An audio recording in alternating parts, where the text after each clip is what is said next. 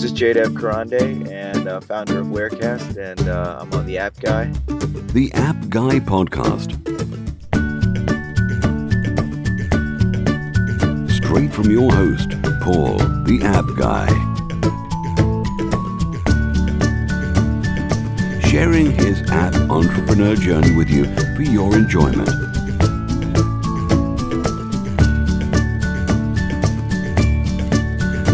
Guy Podcast.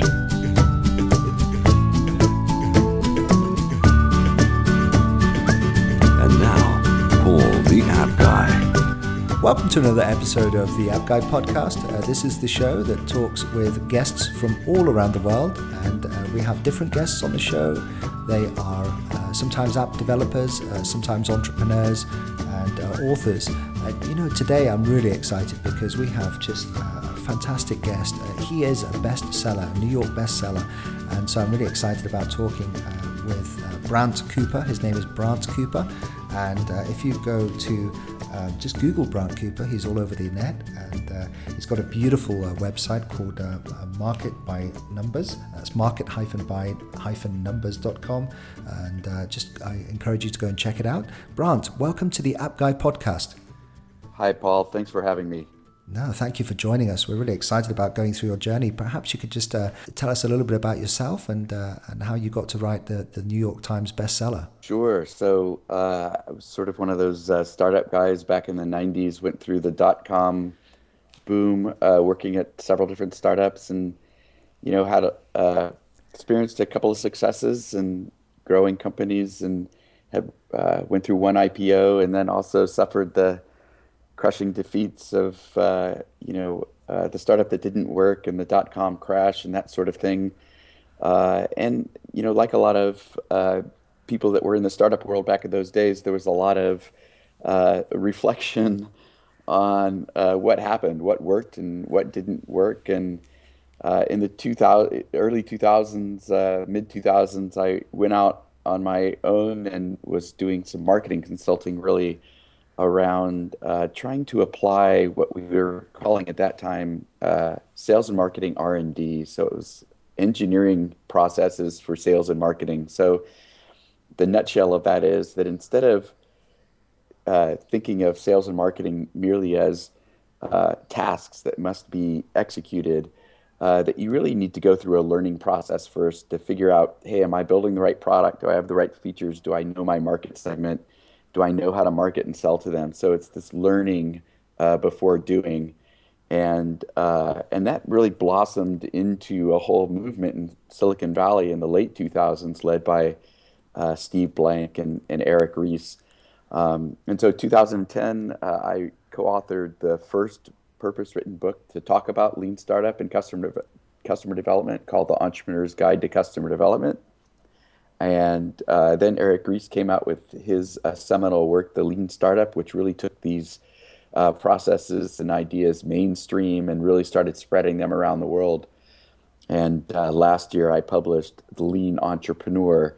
Uh, and the way I sort of differentiate those two books is I think Eric Ries wrote, you know, sort of the why, you know, the big picture. And, and The Lean Entrepreneur is really for individuals trying to uh, change their own life or maybe try to uh, come up with their own revenue or try to uh, maybe make their own business more innovative, more disruptive, uh, all the way up to really super large enterprises, or maybe you want to change the world and build the next big, uh, big startup. My book is really about the how-to.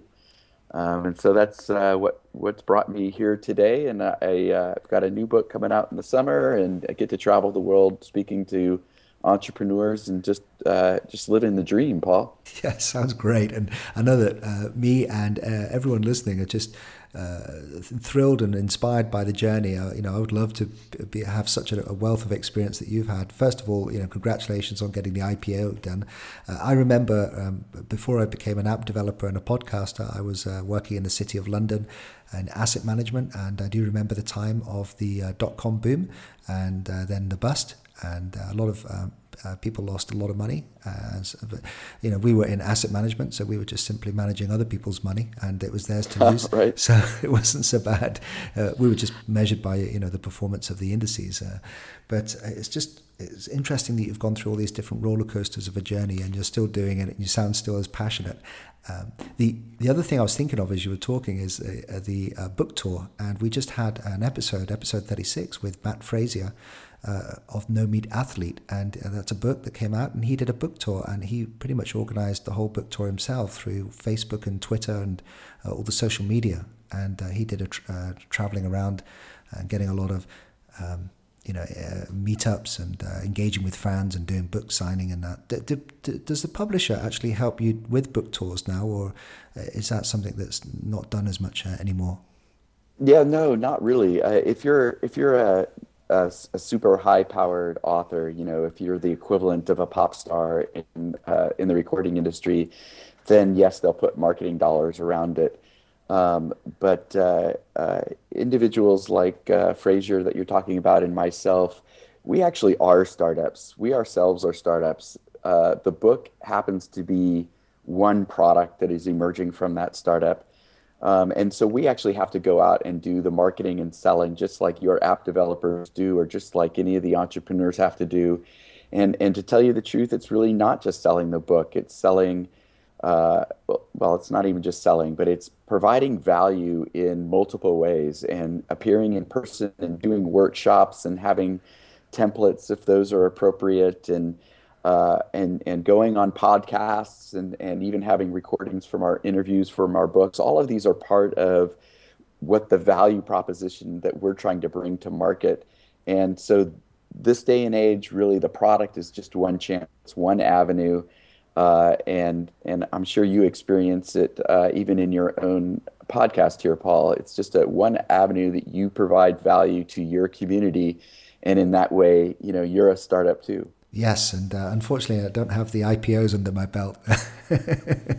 yeah, well, it's it's it's hard to uh, it's hard to IPO in, in, as an author or a podcaster anyway. So I think that uh, but it's you know there's certainly uh, there's certainly rewards in it, and I think that uh, all of us, uh, including the entrepreneurs that end up uh, you know getting to go to a public market, what we have to concentrate on is the value that we're providing uh, the com- community, and, and hopefully that community gets to be a large enough market that it justifies you know some equity. Then that's great. But uh, you know, 99% of the businesses out there uh, aren't going to achieve that. And so it's really the healthy thing to do, in my opinion, is to concentrate on value that we're providing. You know, given that you've um, had this uh, long career and uh, you've you know gone through uh, building up these startups, uh, do you think that we are in a tech bubble? And uh, is it likely to burst anytime soon? I was not one that believed that we were in a bubble for quite a while. I guess I'm starting to change my mind and I, I saw a stat the other day that said there's a new fund closing like once a week or something crazy, uh, probably up in Silicon Valley, up in the Bay Area. Um, so the amount of money that is flowing into entrepreneurship and into tech right now is extraordinary. And I think that anytime you have that amount of money that's flowing in there, then uh, yeah, you're creating a bubble. And I tell you what, I'm going to relate it back to my comment on value uh, if people concentrate on creating value, then there is no bubble because there's a marketplace that exists where people will pay currency for the value. If you have a bunch of uh, investors and uh, and capitalists and wealth creators that are getting into the picture, their motivation is actually to flip the companies for as much wealth as they can, and that's what creates uh, sort of a non non perfect market in in an Adam Adam Smith sense uh, and creates those bubbles. And so, yes, all bubbles will burst. It's interesting that uh, we, we just had a, a, guest on who was a former NASCAR driver and uh, he uh, started a business called Home Task, and uh, he was able to weather the storm through the recession of uh, America. and he put that down to adding value, adding value to his clients and his audience. And uh, yeah, I think that we have to just uh, take note, write down in a big piece of paper here, add value and add value to everything we're doing. I guess they call that now content marketing a lot uh, of the terms that are used. Uh, if you come across uh, that term, content marketing. Oh yeah, content marketing. We did a, a couple of case studies in the Lean Entrepreneur that uh, that uh, talked about content marketing. Both HubSpot out of Boston and uh, Brian Clark, Copyblogger, uh, both in on uh, content marketing and and really the value that they provide along with their software and their platform is really to provide value in their marketing. So in the an example that your listeners might appreciate. Uh, I have a, a framework in my book that I talk about, which is discovering the value stream, your value stream, and that's all of the steps that you have to go to from first creating your uh, awareness that your your customer becomes aware of you, all the way to when your customers become passionate about you. And you have to reach this passion level because that's when they're going to share you and brag about you and act as a testimonial or a reference. So, in other words, at that point, they're putting new customers into the top of your funnel without you spending a dime on marketing. Well, that's that's a sign that you're you're about to be you know start growing uh, exponentially, and so that's what you really want to achieve. Well, so your product might not get you to that passionate level. It might be something outside of your product that you have to provide in order to get your customers to this passionate level. Your product is solving a specific problem. There's a value proposition around it. It creates a utility, a functional value but what else are you going to do in addition to your product that's going to induce this passion among your customers? And one of those things could be content marketing. So in HubSpot's case, they have a platform for content marketing, but all of their marketing is around teaching small businesses how to use content marketing, how to be better business people, how to increase their profits. And so if those small businesses are successful, then they're going to become passionate about HubSpot because they're going to be able to tie back the platform plus the content marketing is what uh, is how HubSpot made me a better business person. Ergo, I'm passionate about their product. So I encourage your listeners, you have to think about sometimes outside the product what's going to induce passion among your customers. You couldn't have said that any better, and I, I, I do agree that uh, yeah, it's, it's uh, like Seth Godin talks about uh, that we really do have to put all the the marketing effort into the product or the content that we're just providing. Uh, I was thinking, um, you know, you were talking about startups, and uh, the I guess we could talk a little bit about the funding of that. Uh, we've got um, a future guest who is um, currently uh, responsible for an incubator. And I know that there's a few incubators in the US. I've heard of Y Combinator uh, in California, and um, th- this one is awesome incubator. Uh, we're not. Uh, I mean, we don't. I don't think we get those in the UK. Have you? Um, have you got any views on incubators uh, for startups? Yeah, sure. The the uh, there's a lot of people saying that we're in an incubator bubble, uh, separate from even just the startup bubble. And, and uh, okay. so you have these communities that actually have several of these incubators. Um, and the same thing actually did happen in the dot com days, and they were not very successful. They did not have a, a large impact, uh, according to uh, according to most people. Um, and so people are worried about the bubble of incubators that we have there's a slightly different flavor that's popular today, which is really more an accelerator program. And the difference is, is that the accelerator uh, takes startups and concentrates the amount of time that they're going to spend with inside of a program to down to three or four months. And they provide a high degree of uh, mentoring. So the mentors that are involved in these accelerator programs are there to do everything they can to help this company succeed and to move uh, the needle of their of their startup to a point that they can raise money. And uh, the other uh, feature of these accelerator programs is that they actually provide seed funding to the startups. So in the old days, an incubator was here's some space, here's some mentoring, here's some relationships that we can introduce you to. Uh, but there's no real curriculum, and you can stay here for quite a while, and maybe you even have to pay for some of these services. Uh, and the accelerator program is three or four months, high degree of intense mentoring and some seed funding.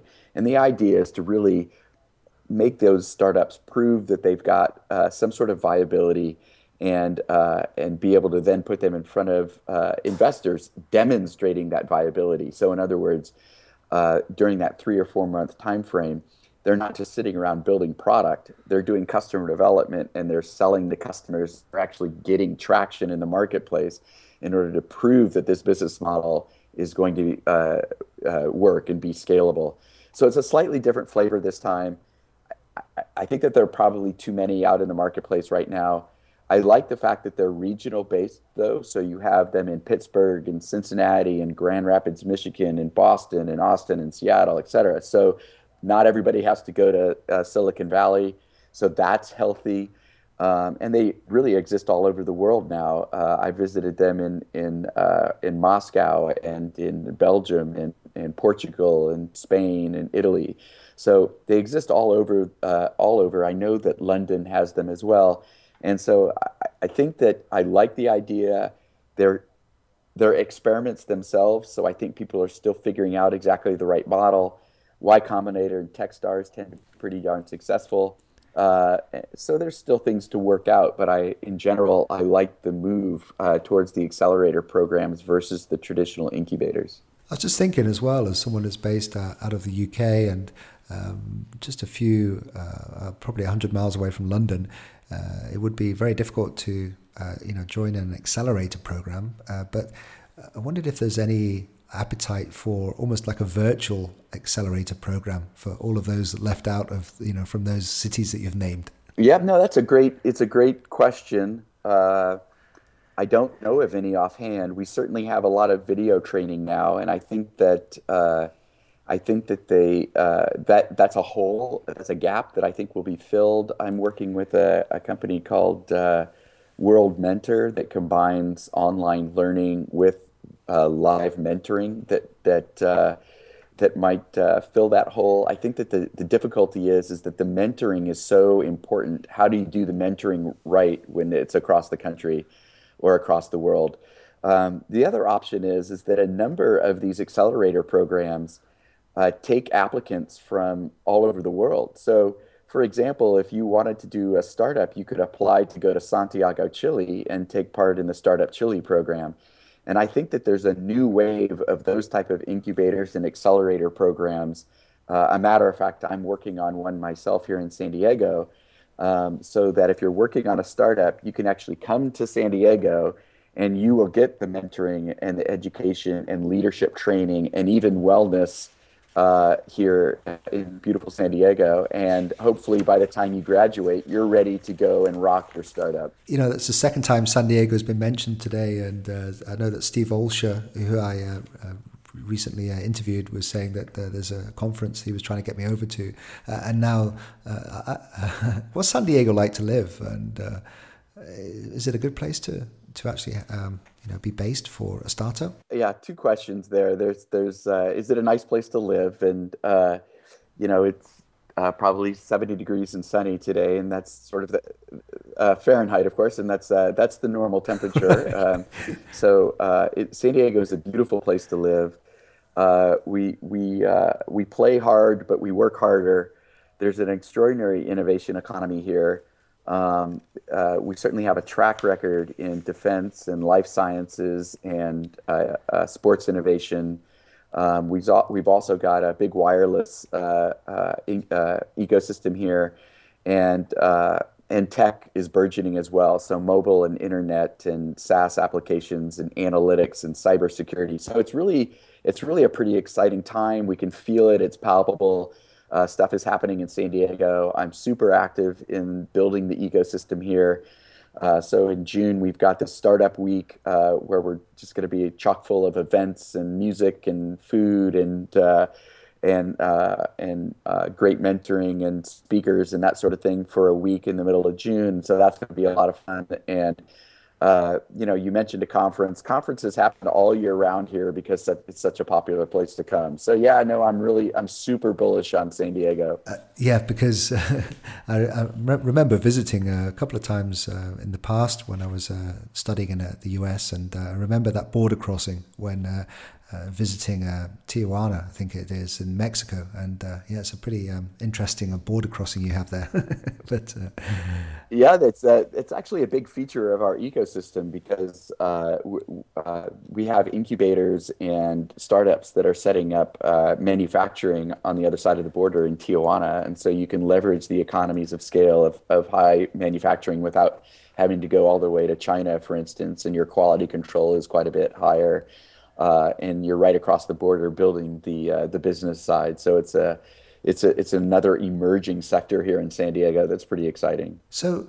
Uh, before we say goodbye, I was just wondering if there's anything we haven't discussed where you could, um, you know, share you could share with the audience perhaps some uh, wisdom or some experience that would help us, you know, in, in achieve uh, the things that we're trying to achieve. Well, so I think in general, uh, what I try to uh, try to instill in both app developers and entrepreneurs. I think, you know, I don't even know what the difference between those two. App developers need to be entrepreneurs. You know, we have sort of this myth uh, that's perpetuated in the media that the way you go big is by building what's between your ears, and the market will, you know, beat a path to your door, and you'll have this overnight success, and voila. Uh, you know, maybe maybe you won't IPO, but you'll be cashing, you know, six, seven figure checks and and and really the world doesn't work that way. And so the answer is actually out in the marketplace. And so uh, the people who win the app developers the entrepreneurs are win, that win are those that understand their market segment deeply. So that's understanding your customers deeply. And so that means getting out of your building and actually going and finding them and talking to them and understanding what problems they have that they're keen on solving. And that's really where the big wins are. And it it does get back to the value that we were talking about at the very beginning.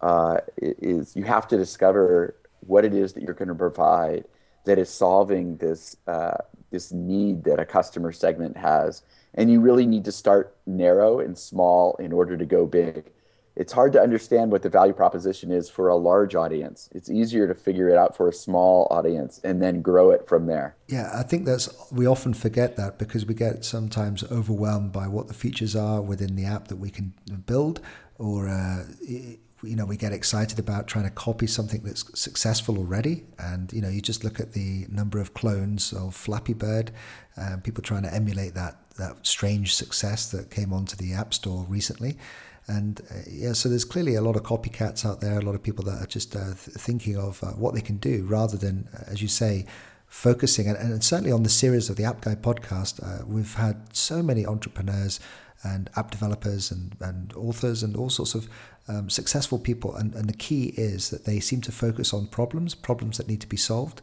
and uh, that's just another reiteration of the, uh, how important it is to uh, actually be solving real world problems uh, rather than just pl- playing around with uh, fancy little widgets. Yep, you know, every once in a while there's a black swan where something takes off, right? The uh, Instagram or or or YouTube even, and WhatsApp and and Angry Birds and this this you know, there's no science around that. you know, you can either you know build something and you hope that it becomes something big like that or you go and you tackle a problem uh, that you validated because you've out, gone out there and talked to customers.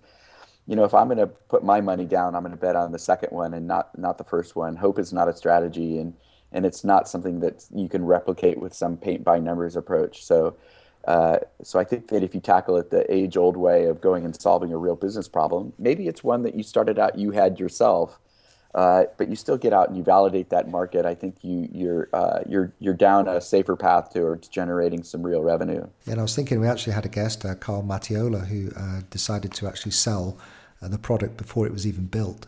just as a almost a validation that that was solving a real world problem, and there was nothing yep. better, he said, than actually getting people to pay you for then solving that problem.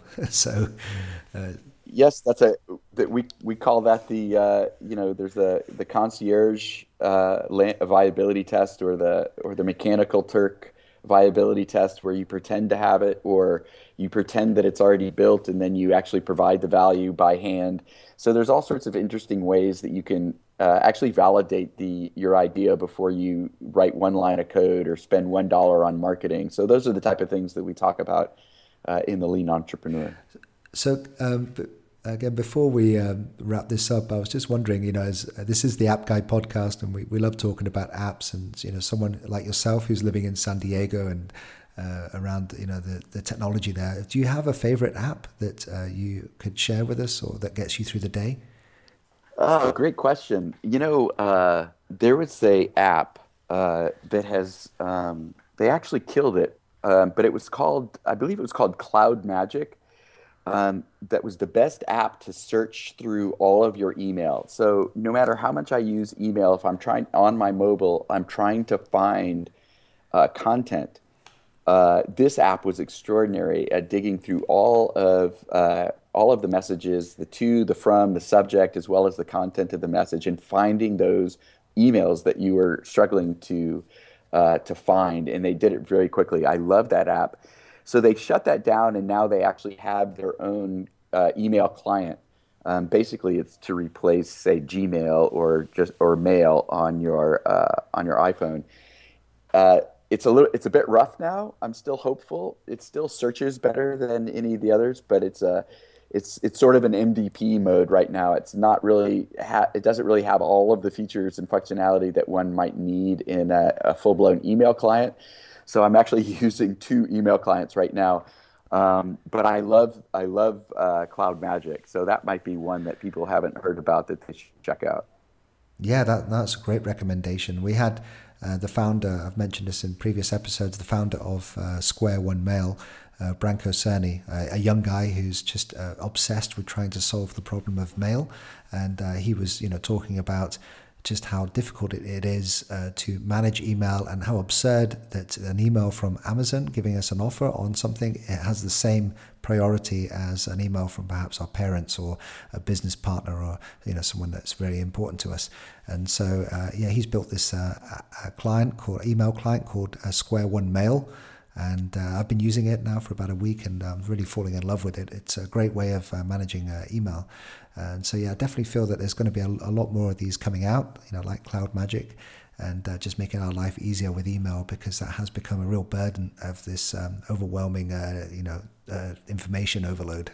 yeah, well, and I think that's a great message for your app developers too. Is you know, don't don't assume that some of these markets are are already done, right? I mean, I think that uh, what we're doing with mobile, the first wave of mobile was just simply to replicate what was on the web and to, you know, sort of replicate existing applications. But mobile really is going to change everything. And so all of sort of the legacy apps that have been on the web, both for business and for consumers, uh, and the first, you know, the first iteration of, of smartphones, all of those are ripe for disruption again. And so, yeah, I agree with you. Email is going to be one of those. Well, how best can people reach out and connect with you, uh, Brant? How, what's the best way of uh, getting in touch?